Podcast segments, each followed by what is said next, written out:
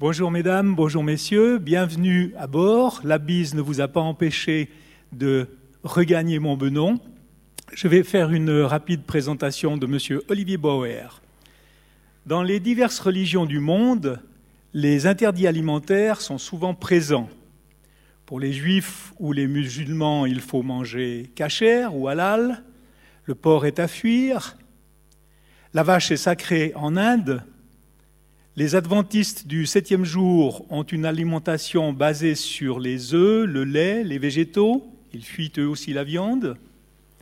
Les sikhs refusent les produits carnés. Le jaïnisme proscrit les œufs. La loi juive halakha interdit les mollusques et les crustacés. On pourrait continuer ainsi en rappelant les périodes comme le carême catholique avec ses périodes de jeûne, ou à l'inverse, parler de la Saint-Martin dans le Jura ou dans le cochon, tout est bon. Et c'est en amateur de fondue et de moutarde de bénichon que je vous présente le conférencier d'aujourd'hui. Olivier Bauer est professeur à l'Institut lémanique de théologie pratique et à la faculté de théologie et de sciences des religions. Il travaille sur les rapports entre alimentation et spiritualité. Il a publié sur cette thématique le protestantisme à table, les plaisirs de la foi en 2000, l'hostie, une passion québécoise en 2011, et puis Esprit du vin, Esprit divin en 2020. Sur ce titre spirituel, je vous propose de passer à table en sa compagnie pour qu'il nous présente le menu de sa conférence en nous demandant si nous mangeons seulement selon nos goûts. Merci à Olivier Bauer. Merci beaucoup et merci pour cette présentation et merci à vous toutes et tous euh, d'être venus cet après-midi. Je vais partager avec vous quelques-unes de mes réflexions sur un sujet qui me tient à cœur. Alors je ne fais pas que ça à l'université, euh, mais je fais ça aussi, euh, une recherche sur les rapports entre alimentation, spiritualité. Et j'aimerais faire aujourd'hui un parcours au travers des cinq, disons, principales religions, spiritualités. On peut discuter comment on les appelle je vais vous montrer donc en partie le certain nombre d'interdits, mais aussi un certain nombre de manières d'être en relation avec l'alimentation, et puis un certain nombre d'aliments symboliques. Alors parfois, euh, je vous propose de les goûter. Aujourd'hui, ça va être seulement euh, de la parole, mais peut-être euh, un peu de vue, et peut-être vous allez pouvoir imaginer et vous rappeler les goûts que les choses peuvent avoir. Alors je commence ma présentation. Peut-être la première chose que je peux dire, et j'ai mis quelques thèses qui sous-tendent mon propos euh, sur l'écran, personne ne mange de tout. Il y a parfois des gens qui prétendent qu'ils mangent de tout. Euh, peut-être que ça arrive, mais en général, on ne mange pas de tout. On mange d'abord comme on peut.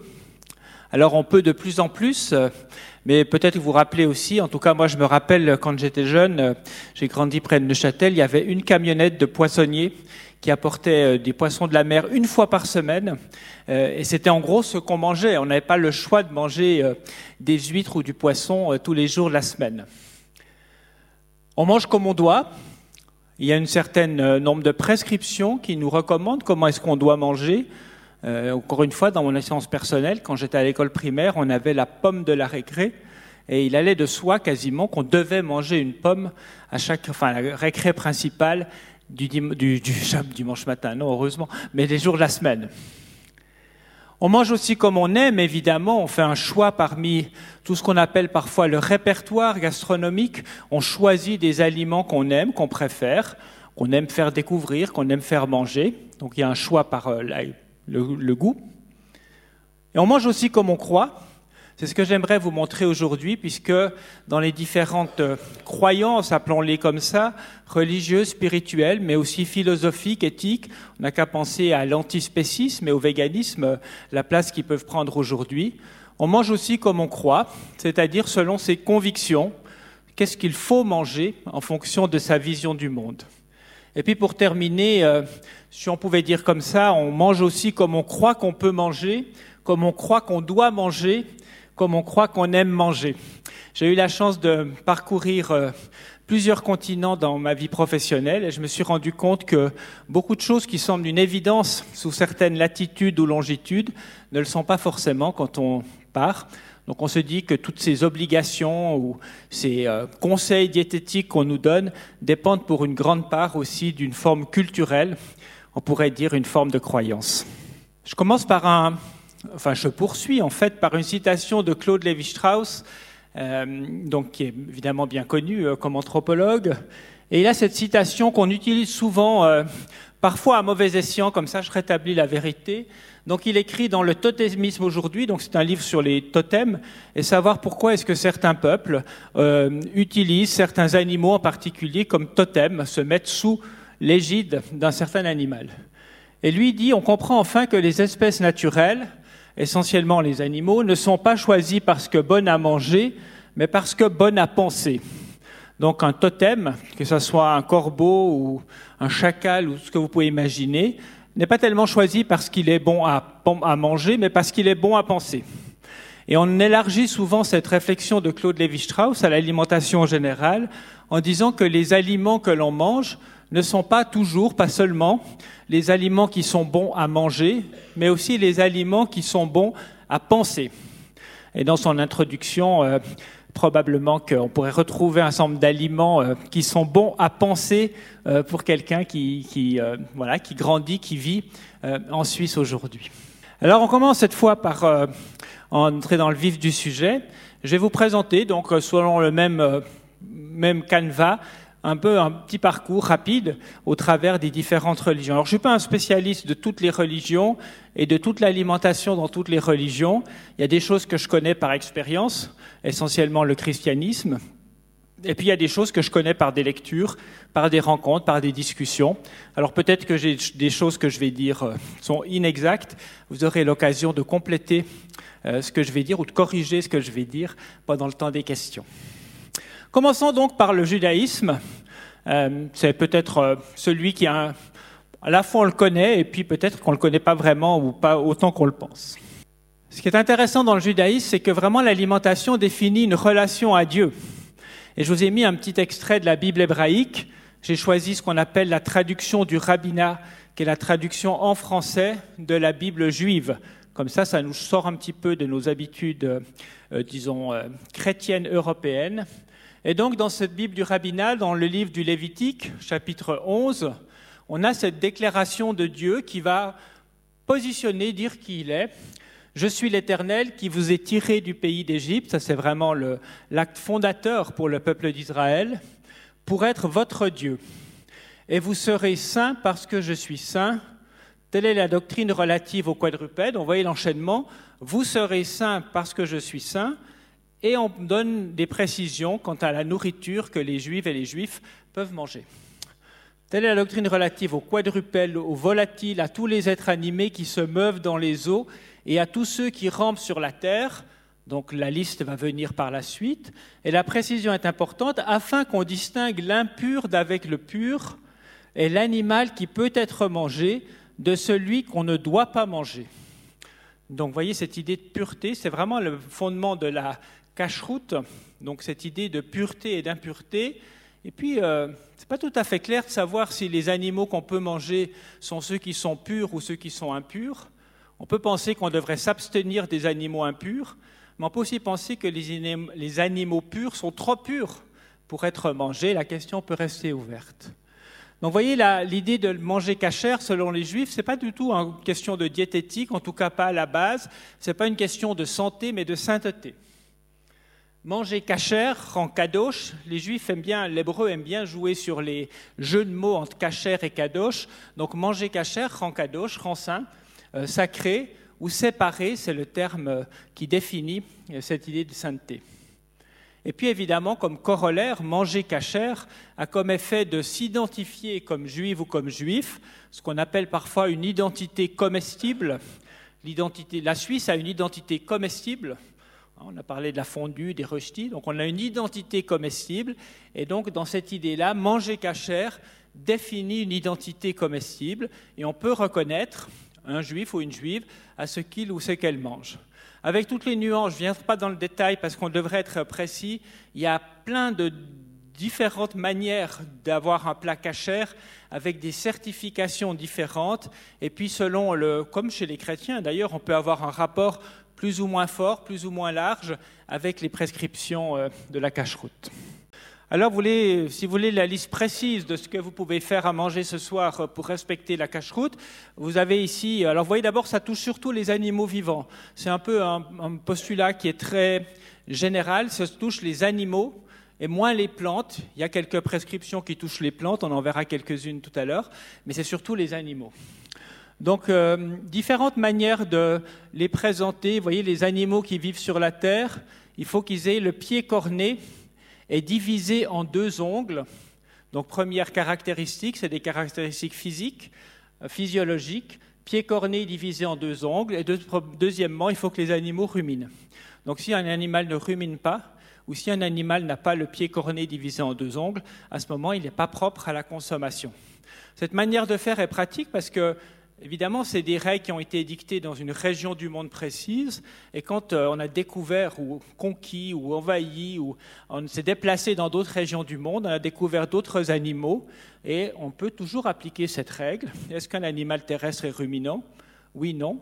Hein. Et puis, est-ce qu'un animal terrestre a des pieds euh, onglés, cornés, divisés en deux ongles Oui, non. Pour les animaux aquatiques, Là aussi, il y a des caractéristiques physiologiques.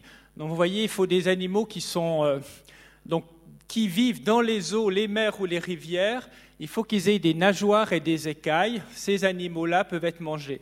Donc c'est pour ça qu'on disait tout à l'heure pas de mollusques, par exemple, puisqu'ils n'ont pas nageoire, ni nageoire, ni écailles. Euh, la carpe marche très bien, l'anguille ne marche pas très bien, le requin ne marche pas très bien parce qu'ils n'ont pas d'écailles. Donc vous voyez, encore un principe physiologique.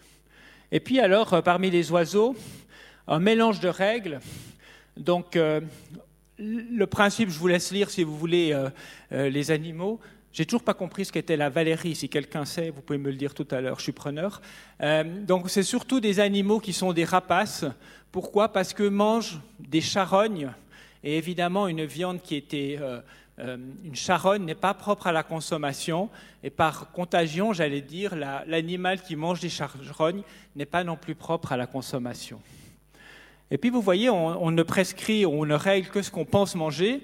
Et quand on est en Proche-Orient, au Moyen-Orient, euh, visiblement, les insectes ailés font partie des choses que l'on pense pouvoir manger. Et du coup, il a fallu édicter des règles particulières. Donc on peut manger les insectes ailés qui marchent sur quatre pieds euh, et qui a au-dessus de ses pieds des articulations au moyen desquelles ils sautent sur la terre. S'il y a des entomologistes parmi vous, vous pourriez essayer de trouver quels sont les, les insectes qui répondent à cette définition. Tout le reste d'insectes, de bêtes qui, ceux qui grouillent sur le sol, parfois euh, disent les textes bibliques, on n'en mange pas. Ce qui fait que si on résume un petit peu la manger euh, dans le judaïsme, on a trois grandes trois grandes catégories. D'un côté, on a ce qui est cachère, donc c'est ce qui convient, c'est comme ça qu'il faudrait traduire le terme. Donc c'est toutes les nourritures qui sont consommables, avec, comme je vous l'ai dit, une, un dégradé, j'allais dire, euh, dans le cachère plus ou moins strict ou plus ou moins libéral, euh, pour reprendre des termes liés aux traditions juives. Et de l'autre côté, on a ce qui est taref, qui est impropre à la consommation. Et puis au milieu, on a ce qui est parvé, qui est neutre, donc il n'y a pas de règle particulière. Et en particulier, quand c'est quelque chose qui ne contient pas de viande et pas de lait, souvent on est dans la catégorie neutre. Pourquoi? Parce que les interdictions portent sur ce qu'on appelle la viande et sur ce qu'on appelle le lait, les produits laitiers en général. Donc voilà le système très résumé, en gros, du judaïsme. Et puis je termine euh, pour le judaïsme par un aliment symbolique. Vous avez probablement reconnu un bagel. J'ai vécu à Montréal pendant dix ans et on sait tous très bien que les bagels de Montréal sont les meilleurs du monde. Ils battent largement ceux de New York. C'est intéressant le bagel parce que c'est une nourriture qui a été apportée par les juifs ashkénazes, donc d'Europe centrale, qui ont fui les pogroms. Et c'est une nourriture qui s'est implantée très bien aux États-Unis moins bien en Europe occidentale, mais ça vient. Euh, et c'est une nourriture qui est évidemment bonne à manger, L'avantage, c'est que ce n'est pas vraiment du pain, comme on y rajoute du lait, et ça facilite un peu la consommation euh, de bagel par rapport à des pains où il y a des règles assez strictes. Et puis ce qui est intéressant, c'est que c'est aussi une nourriture symbolique. Alors pendant longtemps, la symbolique dans le judaïsme a tourné autour de la forme, de la forme du bagel. L'idée, c'est qu'on a une forme qui est infinie. Il n'y a pas de début, il n'y a pas de fin. Et puis, si vous voulez, même s'il y a un petit replat dessous, il n'y a pas d'envers et d'endroit ou de dessus ou de dessous. Ce qui en fait une image euh, qu'on a euh, trouvé, une image de Dieu, une symbolique de Dieu, qui lui aussi n'a ni début ni fin, ni endroit ni envers, ni dessus ni dessous. Donc, vous voyez une symbolique du bagel qui tourne autour de la, la divinité. Et puis, ce qui est intéressant euh, dans ce qu'on peut lire, c'est qu'après la Shoah, après la Seconde Guerre mondiale, les rabbins en général ont commencé à à investir le trou, à mettre de la valeur symbolique dans le trou, comme symbole justement de, de, toutes les pertes, de tous les manques, de toutes les souffrances, de toutes les douleurs éprouvées pendant la Seconde Guerre mondiale. Donc vous voyez, c'est une nourriture qui est non seulement le plein est symbolique, mais le trou aussi euh, devient symbolique euh, en fonction des événements. Vous savez maintenant que ça devient un, symbole du bon développement il y a une théorie du bagel euh, qui, alors je ne sais pas tout compris entre euh, le dedans, le dehors, la taille du trou, mais si vous voulez parler développement durable, il faut pouvoir placer le bagel dans la, dans la conversation. On va voir maintenant le christianisme, évidemment le judaïsme. Euh, j'ai commencé par le judaïsme parce que le christianisme va pas mal s'inscrire en différence par rapport au judaïsme, en reprenant peut-être certains éléments, mais en en transformant ou en, en renonçant à plusieurs autres éléments. À la base, manger en chrétien, alors ça c'est mon avis de protestant, mais il peut être discuté probablement, surtout en période de carême. Euh, donc ces deux textes qui sont, il me semble, assez symboliques. D'abord dans l'évangile de Matthieu, euh, on attribue à Jésus ces paroles. Ne savez-vous pas que tout ce qui pénètre dans la bouche passe dans le ventre, puis est rejeté dans la fosse? Manière pour Jésus de, euh, d'amoindrir le rôle de l'alimentation en disant ça n'a pas finalement une grande importance, hein, on rentre par la bouche, ça passe dans le corps et ça sort de l'autre côté. Donc pourquoi faire grand cas de quelque chose qui n'est pas destiné à, rester dans l'être humain? Et puis deuxièmement, dans un texte de Paul, donc sa première lettre aux Corinthiens, Paul écrit, Ce n'est pas un aliment qui nous rapprochera de Dieu. Si nous n'en mangeons pas, nous ne prendrons pas de retard. Si nous en mangeons, nous ne serons pas plus avancés. Donc vous voyez l'idée aussi de dire, contrairement au judaïsme, il n'y a pas d'importance dans ce qu'on mange, en tout cas dans la relation que l'on peut installer avec Dieu. Donc vous voyez comment le christianisme va s'affranchir des règles de la cache-route juive, des règles alimentaires juives, vers une forme de liberté absolue. C'est ce qui devrait être selon les textes du Nouveau Testament. Évidemment, les choses ne sont pas tout à fait comme ça, et assez vite, euh, la notion de règle va rattraper le christianisme, et d'une manière assez originale. Le christianisme va dire, en gros, ce qui compte, ce n'est pas l'aliment, mais c'est la relation que je peux établir avec lui. Il n'y a pas des aliments qui sont permis ou interdits, mais la question, c'est quelle est ta relation, votre relation que vous avez avec tel ou tel aliment? Prenons un exemple au hasard, le brocoli. Si on est fou de brocoli ou folle de brocoli, alors on risque toujours de sombrer dans la gourmandise. Et à ce moment, on devra avoir la sagesse de limiter sa consommation de brocoli, parce que sinon on devient esclave esclave du brocoli. Et donc le concept qui va être mis en place euh, dans la tradition chrétienne plutôt occidentale, donc plutôt catholique, c'est celle d'un péché que l'on va qualifier en français de gourmandise. Peut-être le terme n'a pas été très bien choisi. Euh, certains ont dit on devrait mieux appeler ça le péché de gloutonnerie. Euh, donc c'est toute une histoire, cette installation des péchés. Mais on a donc la gourmandise qui devient un péché capital en 1270 Capital, ça veut dire c'est un péché qui en entraîne d'autres, comme la tête peut vous entraîner à commettre d'autres actes mauvais. Ce qui va souvent avec la gourmandise, c'est la luxure. Hein. C'est une espèce de, chemin euh, logique et inévitable. On commence par la gourmandise et on finit par la luxure. Il y a cinq manières dans la tradition euh, catholique chrétienne de succomber à la gourmandise. Donc on peut manger trop, on excède la mesure, première possibilité.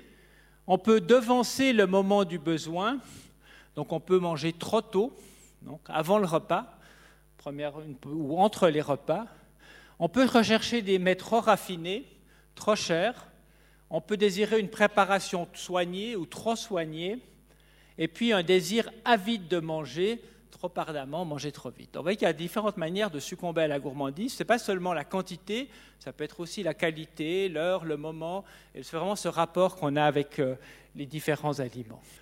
Alors là, je ne pouvais pas m'empêcher, ça c'est ma création personnelle. je suis assez fier de moi, même si c'est probablement de moins en moins vrai. J'ai essayé de représenter la différence entre le manger en catholique et le manger en protestante ou en protestant. J'ai l'impression traditionnellement que du côté catholique, on a une alternance que j'appelle, c'est les montagnes russes. Et typiquement, on a fait il y a une semaine, hein, mardi gras. Donc là, en principe, c'est le carnaval, on fait bonbons. Et puis le lendemain, c'est le mercredi des cendres, et on est parti pour 40 jours de carême.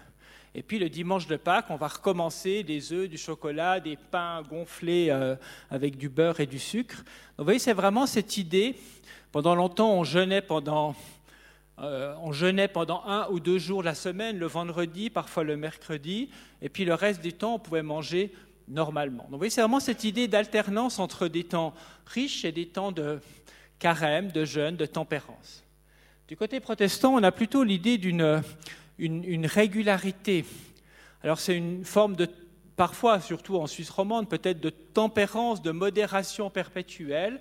On commet jamais vraiment d'excès et en même temps, on n'a pas de moment où on se prive euh, de manière euh, trop stricte. Donc c'est vraiment cette idée d'une espèce de responsabilité individuelle qui, euh, conduit à être tempérant, modéré au cours de l'année. Alors j'ai mis la ligne au milieu mais il y a des gens qui la mettent très basse, il y a des protestants très austères. On raconte, je ne sais pas si c'est vrai, j'ai jamais eu l'expérience que si vous allez dans la haute société protestante à Genève prendre le thé ou le café, on va vous demander un sucre ou pas du tout. Donc vous voyez que la ligne, elle est un peu basse. Et puis si vous allez sur d'autres cieux, euh, par exemple en Polynésie française, vous allez voir qu'il y, y a des festins qui sont vraiment extrêmement riches. Donc ça fait partie de la vie de l'Église. Et si vous regardez l'embonpoint des pasteurs, plus un pasteur est important, en général, plus il a un gros ventre, parce que ça marque une position sociale euh, de le faire. Donc là, la marque est plutôt probablement assez haute. Voilà, donc c'est une manière de représenter, montrer aussi la différence en christianisme entre différentes, euh, confessions. Je termine évidemment, mais ça ne vous surprendra pas, qu'une des boissons euh, symboliques, chargées d'une valeur symbolique dans le christianisme, c'est le vin. Donc une boisson qui est vraiment euh, importante, bien sûr, qui est une boisson qui est devenue liturgique dans l'Eucharistie ou la Seine, mais une boisson aussi qui est valorisée. Quand on fait une conférence dans le canton de Vaud, forcément, même à Neuchâtel d'ailleurs, hein, on peut penser que l'on sait tous la place que peut occuper le, vin. C'est intéressant de voir cette comment il prend de l'importance euh, dans le judaïsme déjà, puis ensuite dans le Nouveau Testament. Euh, vous vous rappelez que le premier miracle de Jésus, euh, c'est de multiplier ou de changer six jarres d'eau en vin. donc on a vraiment une affirmation assez forte de la place du vin, avec une ambivalence, parce qu'en même temps, on aime bien cette ivresse qui produit, cet alcool qui produit une sorte d'état second qui pourrait être nous mettre en relation avec le divin. Et en même temps, on s'en méfie un peu parce qu'on sait que parfois perdre la tête, euh, ça conduit aussi à des choses pas très bonnes, en particulier quand on a des responsabilités, quand on est dirigeant, responsabilité politique ou responsabilité religieuse. Mais évidemment, une valorisation du vin qui conduit donc les moines euh, en Lavaux, par exemple, hein, à, passer des, des, vies, à construire des terrasses pour faire pousser des cèpes pour que le vin puisse pousser euh, dans, ces contrées-là. C'est intéressant au moment de la réforme, c'est qu'évidemment Berne ne va pas, quand ils conquièrent, envahissent, occupent le pays de Vaud, ne vont pas euh, mettre fin à, cette production de vin, mais va simplement euh, s'approprier, j'allais dire en quelque sorte, les vignes et puis le vin qui est produit. On va aller en islam maintenant, donc c'est un peu chronologique. Hein. Vous voyez le judaïsme, ensuite euh, christianisme en réaction, et puis l'islam qui vient encore euh, quelques siècles plus tard, va lui aussi réagir, compléter ou corriger ce que disent euh, le judaïsme et le christianisme. J'ai choisi de commencer parce que souvent on voit l'islam et le judaïsme comme des religions qui sont surtout centrées sur l'interdiction. il y a une une constante un peu dans toutes les religions, on le voit bien dans le Coran, de dire que la nourriture est d'abord un don de Dieu. Donc c'est vraiment quelque chose qui est assez central, une sorte de confession de foi. Donc on reconnaît que c'est Dieu qui donne à manger. Pensez au Notre Père, donne-nous aujourd'hui notre pain quotidien. Donc cette idée que l'on retrouve aussi euh, dans le Coran, manger ces bonnes choses que nous vous avons accordées, remerciez Dieu si c'est lui que vous adorez. Et puis deux restrictions par rapport à cette euh, nourriture. Euh, c'est donc la première, euh, on interdit la bête morte, Donc il faut que ce soit une bête qui soit tuée vivante et pour la consommation, si je peux dire ainsi. La viande de porc est tout animal sur lequel on aura invoqué un autre nom que celui de Dieu. Ça, c'est les règles de l'abattage rituel. Donc il faut que l'animal soit vivant au moment d'être tué. Donc il y a des grands débats de savoir si c'est possible, pas possible, légal, pas légal, si la bête souffre plus ou moins. C'est difficile toujours de répondre à ces questions. L'idée de la viande de porc, qui est à titre euh, individuel, j'allais dire, d'espèce interdite, et puis cette idée de dire, vous voyez, il y a une espèce de dimension sacrificatoire ou religieuse dans l'acte de tuer une bête, et si on invoque un autre nom que celui d'Allah, euh, celui de Dieu, à ce moment, la viande devient impropre à la consommation. Et puis, vous voyez une autre grande euh, remarque, enfin limite, interdiction en principe dans l'islam, mais personne n'est attaché à ces textes euh, fondateurs, si je peux dire comme ça, ni les chrétiens, ni les juifs, ni les musulmans. Et il y a des interprétations qui peuvent être assez larges de ce deuxième, ce deuxième verset d'une sourate. Vous qui croyez, le vin, le jeu de hasard, les pierres dressées et les flèches divinatoires sont une abomination, une œuvre du démon. Évitez-les.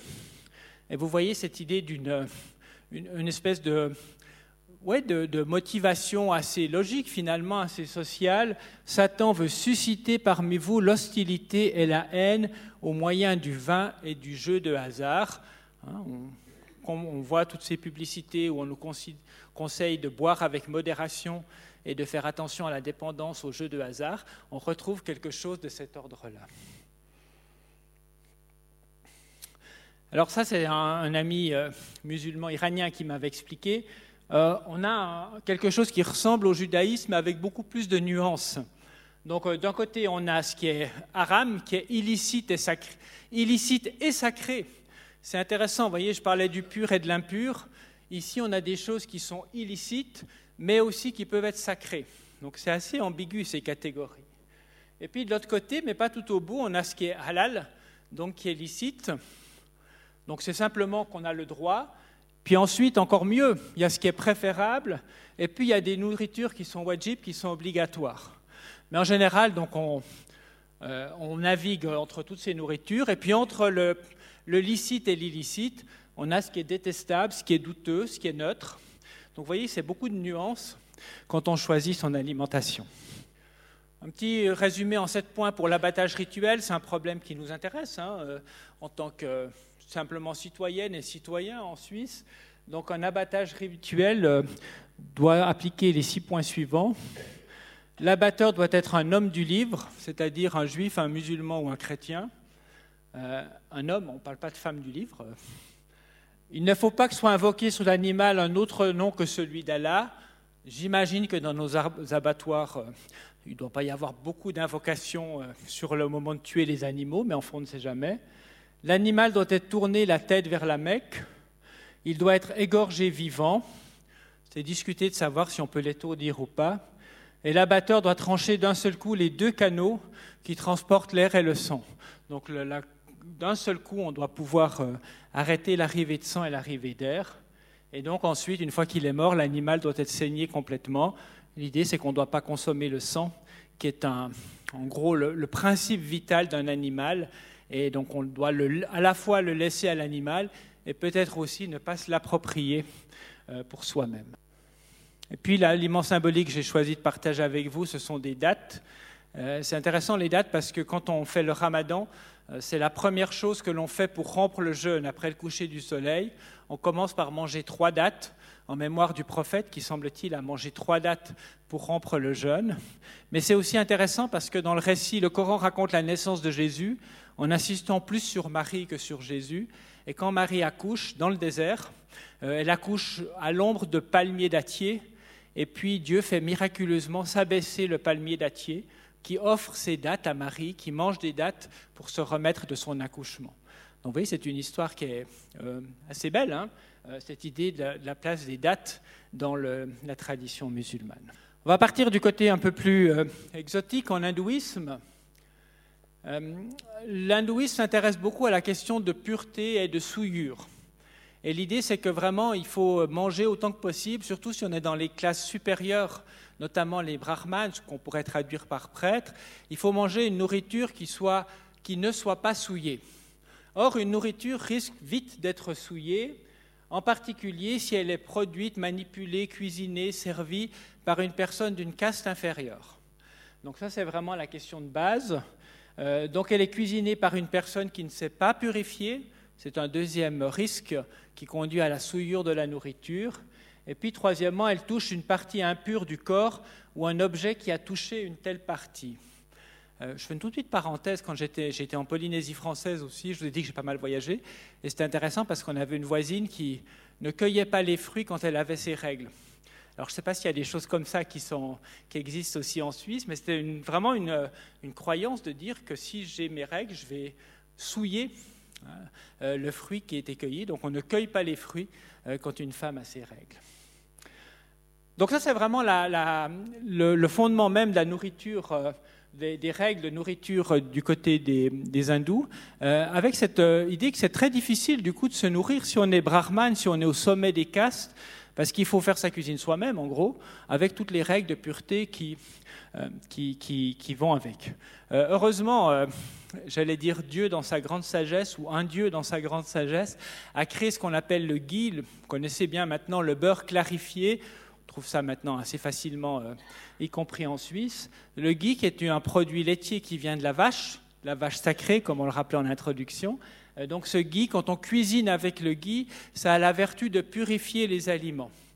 Purifier peut-être euh, physiquement, ça je ne sais pas, il faudrait voir dans la cuisine moléculaire, mais en tout cas que purifier spirituellement cette idée de ces nourritures. Donc si vous faites, vous ajoutez du ghee ou vous cuisinez dans du ghee, vous avez la chance de pouvoir purifier des aliments qui sinon pourraient être impropres à la consommation. En passant, j'ai appris que ce n'était pas tout à fait conseillé de servir des fondus à des hindous, parce que l'idée qu'on trempe son pain, ensuite on le mange avec la fourchette, et ensuite on a forcément mis un peu de salive, on le replante dans le plat, c'est quelque chose qui pourrait contribuer à, souiller euh, la nourriture. De manière générale aussi, l'hindouisme a une tendance, n'est pas systématique, mais une tendance à refuser la viande. Et je vous ai mis un petit texte euh, tiré du Mahabharata, donc avec euh, une explication pourquoi est-ce qu'on refuse la viande? Euh, y a-t-il besoin de dire que ces créatures innocentes et en bonne santé, on parle des animaux, sont faites pour l'amour de la vie, alors qu'elles sont recherchées pour être tuées par des misérables pêcheurs vivant dans les boucheries? Là, on sent que ce n'est pas très bien, hein, déjà, cette euh, catégorie-là. Pour cette raison, au monarque, on s'adresse au roi, ô Yudhishthir, sache que le refus de la viande est le plus grand refuge de la religion, du ciel et du bonheur. S'abstenir de blesser est le plus grand des principes. Il est là encore la plus grande des pénitences. Il est également la plus grande des vérités parmi toutes les preuves d'affection. La viande ne peut pas être retirée de l'herbe ou du bois ou de la pierre, à moins qu'une créature vivante soit tuée, cela ne peut être réalisé, donc tu es dans la faute en mangeant de la chair. Vous voyez cette idée vraiment que manger de la chair, c'est forcément tuer un animal, et tuer un animal, c'est tuer une vie, et donc il vaudrait beaucoup mieux s'abstenir euh, de consommer de la viande, euh, même si ce n'est pas encore une fois appliqué strictement euh, dans l'hindouisme, mais c'est quelque chose qui est préférable, ou en tout cas qui est préférable dans certains courants. Je termine avec, euh, on a parlé des jain tout à l'heure. Euh, à mon avis, c'est le plus difficile, euh, si vous voulez manger la manière la plus difficile de respecter des règles alimentaires, c'est sûrement les jain. Alors je vous ai mis un tableau, il est un peu compliqué, mais c'est intéressant de voir comment on parle parfois de spécisme mais de se dire comment est-ce qu'ils se représentent les êtres vivants du côté des Jains, qui sont une religion que l'on trouve essentiellement en Inde, et là où on trouve des Indiens, je pense à Londres particulièrement. Alors il distingue entre êtres vivants mobiles, donc les êtres humains, les animaux, etc., les oiseaux, et puis les êtres vivants immobiles, euh, qui ont comme caractéristique au niveau des sens de n'avoir que le toucher. Un arbre est immobile et on peut penser qu'avec ses feuilles, il touche hein, la lumière, l'eau, le, le, vent, etc. Et puis parmi les êtres vivants mobiles, il distingue en fonction du nombre de sens. Ceux qui sont le plus élevés, c'est ceux qui ont cinq sens, donc plus l'ouïe parce que c'est un compliqué, mais ça serait une autre conférence sur l'organisation des sens. Après quatre sens, trois sens, deux sens, euh, donc le ver, la larve et le coquillage sont tout en bas des êtres vivants mobiles. Et puis ensuite, encore dans ces êtres vivants mobiles qui ont cinq sens. On distingue entre ceux qui sont doués de pensée, qui sont à la fois les êtres divins, humains et infernaux, et notamment la vache, le buffle, et en général les animaux domestiques. Donc ça, c'est une classe à part. Et puis, les êtres privés de pensée, ce sont tous les autres animaux.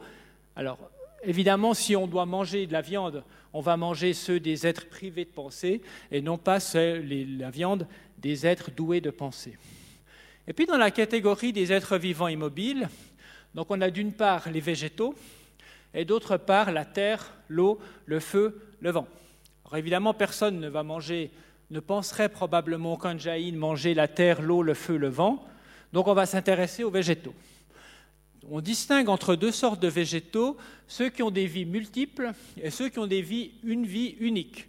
Vie multiple, ce sont tous les tubercules, les légumes, euh, les racines, pardon, les tubercules, les racines et les bourgeons. Imaginez votre pomme de terre, quand vous l'avez plantée en terre, cette pomme de terre-là, elle va donner naissance euh, par euh, rhizome, je crois qu'on dit, à différentes pommes de terre, vie multiples du côté des vies uniques, arbres et arbustes et les fruits qui poussent. Et on va manger que ce qui vient justement des, des, euh, êtres vivants, immobiles, végétaux à vie unique. Pourquoi? Parce que si vous mangez une pomme de terre, vous allez empêcher la pomme de terre de produire d'autres vies. Vous allez éteindre, arrêter, tuer toute une lignée. Par contre, si vous mangez une pomme ou une pêche, vous allez garder le noyau, il va ressortir d'une manière ou d'une autre, et il va être possible qu'il donne une vie continuée. Donc vous voyez, cette différence euh, est assez intéressante. Hein et donc c'est pour montrer qu'on est dans un autre univers de pensée, et ce qui conduit les jaïnes à se nourrir en gros que de végétaux et que de ce qui pousse au-dessus de la terre. Donc pas d'oignons, bulbes, pas de pommes de terre, tubercules, pas de carottes, racines, etc., etc., etc. Et si vous l'essayez une fois, si jamais vous prenez l'avion faut pas recommander dans notre époque d'aujourd'hui. Vous pouvez commander un menu Jain. Hein, donc vous pouvez le faire une fois pour essai. Pour un vol en avion, ça marche très bien. On peut supporter de manger Jain.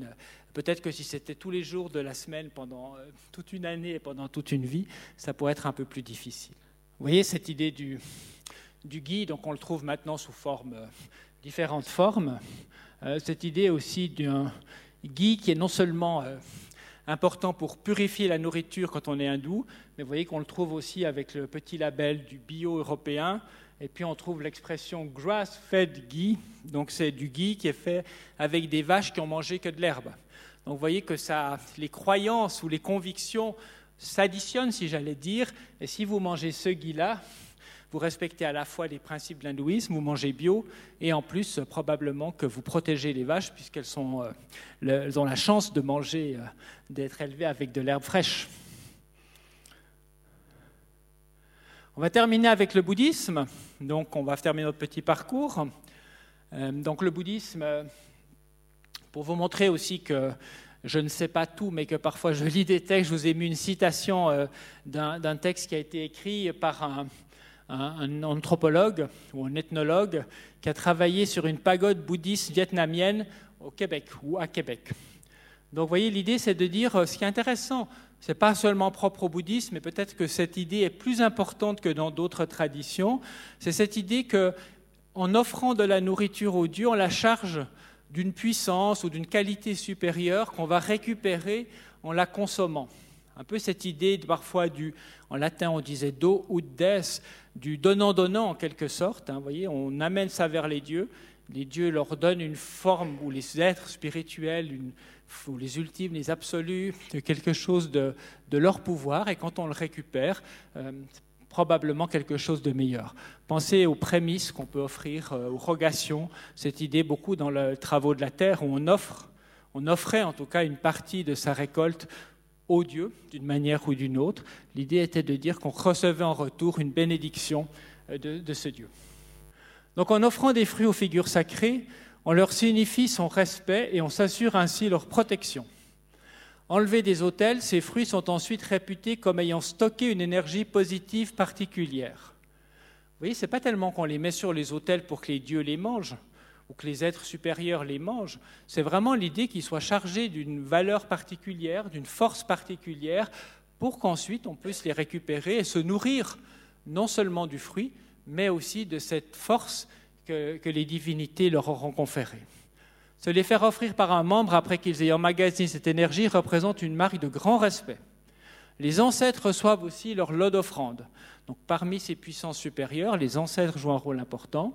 Les jours de prière sur les autels, on dispose de manière symétrique quatre petits bols de riz gluants, ainsi que deux soucoupes de chacun des plats présentés soupe, rouleaux impériaux, salade de jacquier, fruits de jacques ou autres mets, sans oublier les cuillères pour la soupe, les baguettes et le thé. Donc vraiment, on dispose ça comme un repas, des choses qui vont se charger euh, de ce pouvoir que peuvent leur donner euh, les êtres, les figures sacrées ou les ancêtres, et ensuite dont on va se nourrir par la suite. Là aussi, dans le bouddhisme, on a une tentation ou une tentative, ou en tout cas un idéal végétarien, avec des choses qui se rapprochent de l'hindouisme. Hein. Les deux religions, évidemment, ont des racines communes. Il ne faut pas terroriser les êtres animaux, les êtres animés. En mangeant la chair de ceux qui furent jadis des êtres proches, cette chair constituée de toutes les substances impures. Vous voyez, là, on a beaucoup d'idées mélangées, parce que une sorte de respect des animaux qu'il ne faut pas terroriser, mais aussi une conséquence de la doctrine de la réincarnation. J'avais donné un cours sur l'alimentation et religion à l'EPFL et j'avais une étudiante euh, probablement tibétaine et elle me dit, ma grand-maman, elle disait toujours, ne mange pas les poissons de la rivière, c'est peut-être ta grand-mère. vous voyez cette idée, hein, dans une logique de réincarnation, évidemment, hein, quand on mange un animal, on pourrait risquer de manger un de ses proches. Vous voyez cette idée aussi du commerce de la viande. On tue des êtres animés pour le profit, on échange des biens contre la viande, Tuer et achever de la viande sont des mauvais actes qui à la mort précipitent dans l'enfer des lamentations. Ceux qui se dévorent les uns les autres naîtront bêtes féroces, puantes et insanes. Il ne faut donc pas manger de viande. Donc cette idée que c'est un, euh, ça péjore notre réincarnation. Et puis finalement, vous voyez, une association viande et alcool. Ceux qui s'abstiennent de viande et d'alcool renaîtront parmi les sages et les saints ils connaîtront l'abondance et la richesse et ils jouiront de toute connaissance. Vous voyez vraiment une, insistance ou un conseil, une recommandation à éviter la viande. Avec un détail, c'est qu'on a le récit du dernier repas du Bouddha. Et dans ce récit, il mange quelque chose juste avant de mourir. Et le problème, c'est que c'est un mot qu'on appelle un apak, c'est-à-dire un mot qui apparaît une seule fois. Évidemment, on ne sait pas comment le traduire. il y a deux grandes traditions de traduction. L'un, c'est de dire c'est un plat à base de champignons.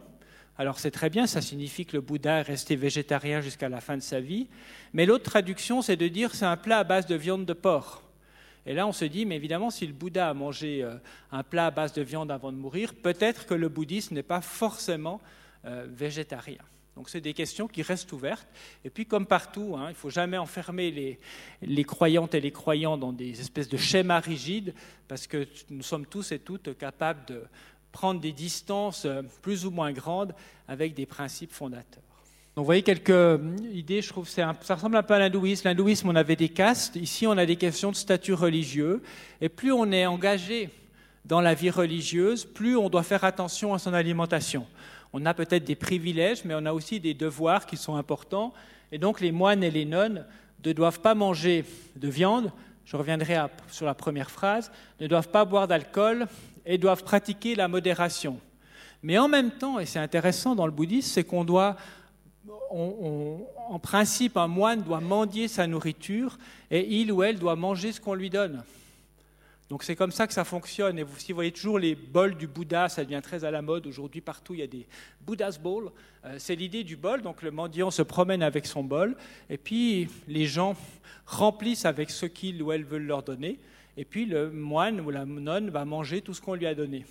Donc la question, c'est ça la première phrase. Ils ne doivent pas manger des nourritures préparées spécialement pour eux, pour elles, mais ils doivent vivre de ce qui a été préparé pour d'autres. Mais si jamais on met de la viande dans votre assiette, ben, dans votre bol, vous êtes en principe obligé de le manger. Alors ça fonctionne bien dans un système euh, bouddhiste où les gens vont probablement pas mettre de la viande dans le bol d'un moine ou d'une nonne qui vient mendier. Ça peut poser des problèmes dans d'autres cas, d'autres situations, euh, en particulier quand on connaît moins les traditions bouddhistes. Les laïcs qui soutiennent le monastère, en principe, s'abstiennent d'alcool. Et puis les autres laïcs peuvent être encouragés à être véganes, mais ce n'est jamais une règle absolue. Et puis je termine avec euh, à la fois ce bol, hein, bol du Bouddha, mais le riz surtout. Euh, évidemment, c'est un aliment culturellement important parce que euh, c'est un animal qu'on mange dans toute l'Asie et qu'on produit aussi dans ces régions, mais c'est aussi un aliment qui a une valeur symbolique particulière. On raconte que il fut un temps, un âge d'or, où un seul grain de riz était tellement nourrissant qu'il pouvait nourrir l'ensemble de la population sur la terre. Donc vous voyez, c'est quand même pas rien. Hein. Et cette idée donc d'une nourriture qui est euh, principalement, euh, disons, à la base fondamentale donnée par Dieu et avec laquelle on se nourrit avec toutes des déclinaisons pour les fêtes de, du riz. Voilà, c'est ce que je voulais partager avec vous euh, cet après-midi. Après, on ouvre le temps pour la discussion. Je vous signale juste, hein, si ça vous intéresse, j'avais écrit pour mon cours à l'EPFL un petit texte. J'ai une fille qui fait du journalisme, elle me dit toujours, papa, fais du storytelling. Il faut faire du storytelling maintenant. Alors pour ce cours, j'avais fait du storytelling et j'avais imaginé l'histoire de Nicole Rognon, qui est une bonne protestante vaudoise, et qui, comme souvent les personnes dans le canton de Vaud ou ailleurs, sont confrontées un peu à la mondialisation. Et donc, il y a, je ne sais plus, je crois, 13 ou 14 histoires où chaque fois Nicole Rognon est confrontée à des questions euh, qui sont très perturbantes pour elle, mais qu'elle elle réagit toujours avec évidemment beaucoup de brio. Euh, par exemple, elle doit accueillir un couple juif parce qu'elle a un petit, ils ont un petit logement qui loue, euh, donc couple de chercheurs juifs et juives, et elle s'aperçoit qu'elle doit tout repenser sa cuisine parce que chez les juifs, il ne faut pas mélanger les produits carnés et les produits laitiers. Mais ça va aussi euh, dans la vaisselle, ça va aussi parfois dans la cuisine, dans le four, dans le réfrigérateur, dans le lave-vaisselle. Donc elle essaye de gérer les choses. Et puis évidemment, elle a un fils qui va tomber amoureuse d'une hindoue. Donc tout d'un coup, elle doit aussi, par exemple, résoudre les problèmes pour savoir comment est-ce qu'elle peut préparer un repas pour sa, la belle famille euh, euh, de son fils. Donc voilà, si ça vous intéresse, euh, il est disponible en téléchargement, donc en libre accès. Et puis j'ai emmené quelques exemplaires si jamais ça vous intéresse pour votre. je les vends juste au prix coûtant, donc ce 5 francs pour cette publication. Voilà. Maintenant, je vous laisse, je donne la parole pour des remarques, des commentaires ou, des suggestions. Merci. Oui, une question, monsieur. On, constate que dans les civilisations qui nous entourent dans le monde entier, quand on met de l'argent dans une population, on mange autrement et on mange trop. Est-ce que ça a été étudié? Euh, Je ne sais pas si ça a été, sûrement tout a été étudié certainement, mais euh, c'est intéressant de, je pense qu'il y a le phénomène évidemment, enfin, il y a le phénomène du pouvoir d'achat évidemment qui est important, de savoir ce qu'on peut acheter. Euh, il y a aussi le fait que euh, l'agroalimentaire euh, est très puissant, comme vous le savez sûrement. On discute beaucoup là des questions des taxes sur le sucre, par exemple, actuellement. il y a tout un, il y a tout un, une entreprise, je vais dire comme ça, une entreprise de conquête des populations qui mangeaient des choses extrêmement simples euh, pour essayer de leur fourguer des choses extrêmement transformées, pour dire les choses simples.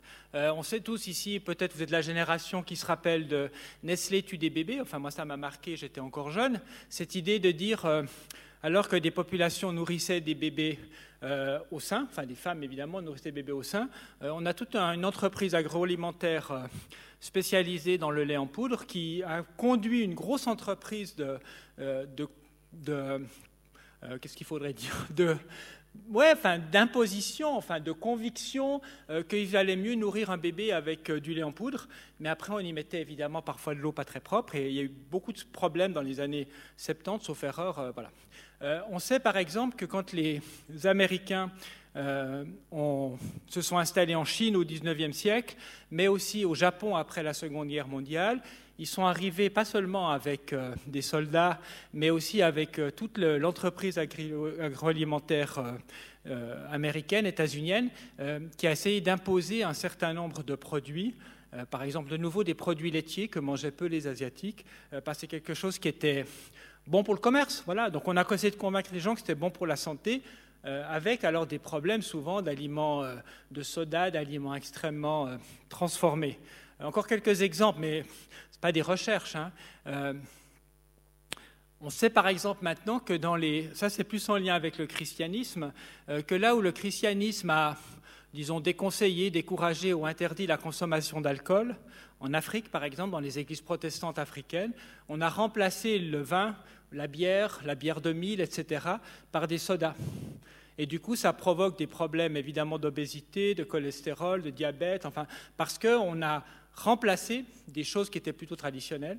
Et puis l'autre chose que je voulais signaler, c'est qu'en Polynésie, j'avais lu, et je pense que c'est intéressant, que souvent les populations traditionnelles euh, vivaient dans des cycles où il y avait parfois de la nourriture en abondance et puis souvent de la nourriture en très petite quantité. Et l'idée, c'est qu'il y avait une sorte, quand il y avait beaucoup à manger, on mangeait beaucoup et on faisait des réserves pour les temps, les temps creux. Et quand on est arrivé avec toute une euh, des magasins, une, euh, quelque chose qu'on donne régulièrement, les gens, ben, enfin, ils sont comme moi, enfin, comme vous, je sais pas, mais on a tendance à à, reprendre ces nourritures, euh, euh, ces nourritures réconfortantes. Et si on a de l'argent, on peut en acheter toute l'année, et du coup, on en consomme toute l'année aussi. Voilà, donc c'est deux, trois points que je, voulais dire euh, à, ce propos-là, mais, je ne suis pas un spécialiste de la, question. Merci pour cette présentation. Vous, avez évoqué le, rejet de certains aliments pour des raisons spirituelles, en quelque sorte, mais en même temps, certaines personnes disent pour prendre l'exemple classique du porc, oui, on, met une connotation spirituelle, mais en fait, le porc, c'était une vente très malsaine qui se nourrissait que de déchets. Et dans le fond, l'idée, c'est que dans ces pays, à cette époque, c'était une façon de protéger la population. Et alors, on mettait une petite étiquette spirituelle, mais ce n'était pas ça le, fondement. Qu'est-ce que vous pensez de ça? Oui. Moi, je pense que c'est des discours qui sont, qui sont tout à fait justes, puis qui s'additionnent. Il y a souvent un discours euh, croyant qui dit, et dans le judaïsme, c'est tout à fait typique, c'est de dire on ne veut pas chercher d'explications rationnelles. Dieu nous a dit de ne pas manger du porc, on n'en mange pas. Et si nous a dit de ne pas manger de la vache, on n'en mangerait pas plus, parce que c'est vraiment l'idée de dire on obéit quasiment aveuglément à Dieu. Après, on peut évidemment trouver des explications historiques. Je pense que cette question d'hygiène me semble intéressante, avec la remarque qu'on n'a pas abandonné l'interdiction de la consommation de porc quand on a su euh, congeler, par exemple, euh, ou faire euh, comme à la Saint-Martin, les sécher les choses. il y a un autre, moi, je pense qu'il y a un autre argument qui est intéressant, que ce soit pour le, judaïsme et l'islam, c'est l'idée de dire, on sait bien que la tradition juive et musulmane est souvent liée au nomadisme. Donc c'est vraiment des gens qui sont nomades à la base et on valorise le mode de vie normal. Si vous lisez les textes de l'Ancien Testament ou de la Bible hébraïque, euh, la ville c'est jamais très bon. Hein. Quand il y a une ville, euh, c'est jamais, il se passe toujours des choses pas très reluisantes. Donc l'idée c'était de dire en, en, interdisant la consommation du porc, en, autorisant celle du mouton, par exemple, on donnait un avantage, j'allais dire, aux nomades par rapport aux sédentaires, puisqu'il n'y a pas des troupeaux de cochons qui suivent les, tribus nomades, en tout cas, euh, euh, en tout cas pas voilà, à ma connaissance. Mais vous voyez, c'est ce genre d'argument. Les hindous disent parfois que la vache, elle rapporte plus quand elle est vivante que quand elle est morte. Donc c'est un peu idiot de tuer une vache alors qu'elle pourrait tirer une charrette, elle pourrait donner du lait. Enfin, donc c'est aussi des arguments effectivement qui me semblent importants. Ceux qui ont le plus rationalisé, c'est les adventistes du septième jour. J'avais un ami qui me disait, moi je mange pas de cheval parce qu'il élimine son urée par ses muscles. Donc si vous mangez de la viande, des muscles, finalement, vous avalez aussi l'urée euh, du, cheval. Euh, merci beaucoup de ce tour d'horizon euh, magnifique. Moi, j'ai une question, c'est peut-être un peu provoquant, mais au fond, les croyances religieuses, elles sont fondées souvent à, l'aide de, dogmes. Ça veut dire que ça a toujours été comme ça, euh, pas question qu'on va changer. Alors, ce qui concerne l'alimentation, c'est vrai qu'il a fallu attendre quasiment le 19e, fin du 19e siècle pour voir euh, apprendre à connaître les mécanismes de fonctionnement, comment ça comment ça se passe, notamment la digestion, l'incorporation, etc. Et au fond, les connaissances scientifiques, elles ont fait beaucoup de progrès. Alors, euh, ma, question est la suivante. Comment est-ce qu'on peut, au fond, admettre que la religion se remette en question par rapport à ces dogmes? Parce que, au fond, il y a des éléments clés. Ça veut dire que la physiologie humaine nous apprend qu'il y a certains aliments qui sont nécessaires pour notre bon fonctionnement. Et au fond, c'est pas seulement le lien entre l'alimentation et la santé, la religion, mais il y a d'autres domaines dans lesquels les religions ont bel et bien dû remettre en question leurs dogmes. Alors, comment vous expliquez ça? Après, j'aurai une deuxième question, si vous permettez. Alors, je, réponds. Euh, moi, vous avez tout à fait raison. Euh, moi, je pense que c'est des. en règle générale, les religions devraient être. Euh, sont des doivent s'adapter au contexte général. Et c'est sûr que quand on a, je disais, inventé le réfrigérateur ou la pasteurisation ou la périsation, à mon avis, ça doit avoir des impacts sur la manière de, s'alimenter. Euh, donc oui, ça devrait avoir. Après, c'est des choses qui sont très symboliques. Et si on suivait votre logique, euh, je pense qu'on devrait manger en Suisse non seulement du chien, mais certainement élever des Saint-Bernard, parce qu'économiquement, c'est beaucoup plus, euh, plus rentable que d'élever des Chihuahuas, par exemple. Mais quand on a appris, euh, je crois que c'était pendant la Coupe du Monde en Corée en 2000, je ne sais plus combien, que les Coréens mangeaient du chien, qu'ils élevaient des Saint-Bernard, en Suisse, on n'a pas tellement apprécié ça, parce que euh, évidemment, on n'est pas que des êtres rationnels et on est des êtres aussi émotionnels. Et puis, on pense à, la, euh, oui, à cette relation qu'on a avec les animaux. Euh, bon, la viande de cheval aussi, hein, c'est quand même intéressant de voir la relation qu'on a avec qui mange, qui ne mange pas de cheval, à part pour la fondue chinoise, mais c'est une forme aussi. enfin bref, ça serait intéressant à creuser. donc ça, ça me semblait important à souligner. Et puis alors, si on suit aussi votre logique, d'abord, ce qui est intéressant, c'est que moi, je pense il y a des affirmations très dogmatiques partout. Et, par moi, j'ai arrêté de manger de la viande il y a à peu près euh, quoi, 6-7 ans maintenant. Donc, c'est que les animaux terrestres. Hein. Je sais que ce n'est pas cohérent. Euh, j'adore manger les pieuvres alors que je sais que c'est les animaux les plus intelligents du monde et que c'est elles qui vont nous succéder quand on aura tous les êtres humains disparu. Mais je les aime bien puis je les mange. Bon, bref. Mais pour dire on a le droit aussi à une certaine incohérence, je pense qu'on peut l'assumer. Mais c'est intéressant de dire, on, on répète à l'envie qu'on ne peut pas vivre sans manger de la viande. Ça, c'est un, un lobby très fort hein, de euh, manger de la viande. Alors, si vous regardez dans l'histoire de la planète et puis dans le monde, il y a des tas de gens qui vivent sans avoir jamais mangé de viande animale et euh, généralement ils vivent relativement âgés, euh, ils vivent relativement en bonne santé, enfin en tout cas autant que celles et ceux qui mangent de la viande. Je vous parlais de l'obligation de la pomme. En France, il y avait l'obligation du verre de lait depuis Pierre Mendès France. Donc on avait un verre de lait. Euh, il y a des tas d'endroits dans le monde où les enfants n'ont jamais bu avant que Nestlé et puis, euh, et puis je ne sais pas, les d'autres viennent mais n'ont jamais bu un verre de lait, et puis n'empêche qu'ils peuvent survivre euh, parfois même plus longtemps que... Mais vous voyez, il y a des espèces de, règles qui me semblent comme ça intéressantes, hein, de, de, principes qui ne sont pas vraiment basés sur des, sur des vraiment des, des preuves scientifiques, mais c'est des usages, c'est des habitudes. Euh, c'est vrai que c'est pas. Enfin, il y a sûrement des bonnes choses dans le lait ou des bonnes choses dans la viande, mais est-ce qu'on peut les remplacer par autre chose? Euh, Encore une fois, moi, je, deviens un peu relativiste avec, euh, avec l'âge et les voyages en me disant on a tous de ces croyances, hein, que c'est comme ça et pas autrement, et puis il faut faire comme ça. et puis ça va très loin. Moi, quand j'étais étudiant, j'ai partagé un moment une collocation avec un copain. Moi, je venais de Neuchâtel, lui venait du Jura bernois, donc vous pensez que c'est deux mondes. Et j'étais offusqué parce que lui, quand il faisait griller la saucisse à à la fin, il l'ouvrait pour euh, faire griller la chair. Mais pour moi, couper une saucisse à rôtir, c'est, enfin, c'était pire qu'un crime, un péché, vous voyez. Mais, mais vous voyez, je trouve que c'est des choses qui nous semblent tellement naturelles. Euh, puis après, on s'aperçoit qu'il y a des, gens, des choses qui se font différemment. Et puis parfois, on résiste et on ne veut pas évoluer qu'on soit d'ailleurs dans une religion, dans une autre mentalité. Et puis parfois, ben, on se laisse interpeller et puis euh, juste pour, pour dire, j'ai parlé du judaïsme libéral, j'ai dit que j'avais des, réponses courtes, hein, je l'avais dit. Euh, le judaïsme libéral, qui a été fondé au milieu du 19e siècle à Chicago, pour leur acte fondateur, ils ont fait un congrès pour présenter les principes et un repas. Et au repas, qu'est-ce qu'ils ont mis au début sur la table? Du porc. Parce que justement, il disait, nous, on est des juifs libéraux rationnels, et cette idée d'interdiction du porc est la plus courte au XXe ou XIXe siècle. Euh, donc, on va transgresser cette règle, et puis on va montrer qu'à partir de maintenant, nous sommes des juifs qui mangeons du porc. Donc là, il y avait tout à fait cette démarche-là vers, euh, disons, une forme de rationalité euh, par rapport à l'alimentation. Deuxième question. Oui, si vous permettez juste, je ne partage pas entièrement ce que vous dites parce que, au, fond, encore une fois, les connaissances scientifiques nous apportent un certain nombre de choses. Alors, si vous venez sur cette grande industrie, il faut se dire qu'à l'époque, au fond, la, sous-nutrition, la famine, notamment chez les enfants, avec une mortalité très élevée, était importante. Là-bas, dans les pays africains, ce que l'on savait, c'est que les, mamans avaient beaucoup d'enfants. Et c'est vrai que quand elles ont six enfants, huit enfants qu'il faut nourrir, notamment nourrir au lait, ben, ce qu'on voyait que ces enfants-là étaient dans des états catastrophiques.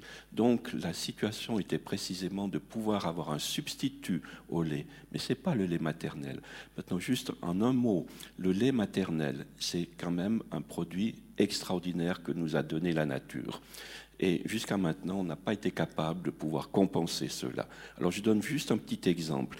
Si vous allez nourrir votre enfant avec du lait de coco, ben, dans ce lait de coco, vous n'allez pas trouver notamment les anticorps, les RNA messagers qui vont permettre à l'enfant de pouvoir constituer ses défenses immunitaires. Donc c'est pas aussi simple que l'on veut bien croire, mais c'est vrai qu'au fond, on peut répandre des croyances assez fortement. Est-ce que le comportement de cette grande industrie était parfait? Certainement pas, certainement pas, mais il faut revenir à l'essentiel. Alors j'ai ma deuxième question, si vous permettez, c'est celle de, savoir au fond, est-ce que l'Église a une position à prendre face notamment à ces mouvements antispécistes? Alors, c'est pas qu'elle a une position à prendre, c'est que ça fait, pour l'Église chrétienne en particulier, ça fait 2000 ans qu'elle a pris position et j'ai écrit euh, deux articles, d'ailleurs, à deux périodes de ma vie, pour montrer comment, euh, en gros, il était impensable de ne pas manger de la viande quand on était chrétien ou chrétienne. Et c'est quand même assez fascinant, parce que si vous regardez depuis le Nouveau Testament, un des textes fondateurs euh, pour l'ouverture du christianisme aux pagano-chrétiens, donc aux non-juifs pour faire court, c'est un texte dans les Actes des Apôtres, et c'est Pierre qui a une vision, donc l'apôtre Pierre, hein, qui a une vision et là, il voit une espèce de nappe qui tombe du ciel avec tous les animaux vivants. Et Dieu, enfin une voix qui vient du ciel, lui dit Tue et mange. Donc ça, c'est un des actes fondateurs. Et ça veut dire qu'à ce moment-là, il n'y a plus besoin de respecter les règles de la cache-route. Donc on peut manger même des animaux qui ruminent pas ou qui n'ont pas de, ongles à leurs pieds. Et puis, si vous regardez toute l'histoire du christianisme, euh, à toutes les époques, ça a été vraiment la consommation de viande a été quelque chose qui était euh, euh, indispensable et indissociable du christianisme. Alors bien sûr, beaucoup de gens ne mangeaient pas de viande tout le temps, mais dès qu'ils pouvaient, hop, ils se jetaient dessus. Hein, donc c'était vraiment euh, comme ça que ça fonctionnait. Euh, et puis donc, alors voilà, donc le christianisme a été spéciste en mettant une espèce de hiérarchie dans les êtres vivants. Donc évidemment, l'être humain est tout en haut. Et enfin non, l'homme est encore tout en haut, tout en haut, tout en haut, puis la femme est tout en haut, un peu moins haut quand même. Et puis ensuite, vous avez donc le certain nombre d'animaux, les animaux terrestres, et puis ensuite qui, qui méritent une certaine protection, mais bon. Puis après, vous avez les poissons, vous avez les insectes, etc., les oiseaux du ciel, bon, bref, différentes choses. Mais c'est intéressant de voir que depuis 2000 ans, le christianisme a pris position et il a dit il faut être spéciste.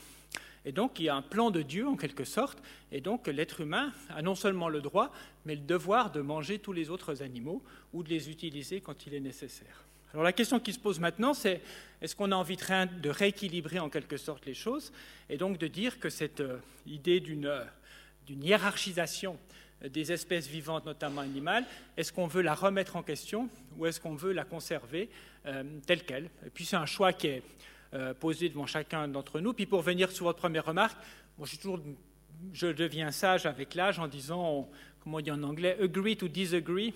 Donc on a des avis différents et tant mieux. Merci pour votre présence. Merci.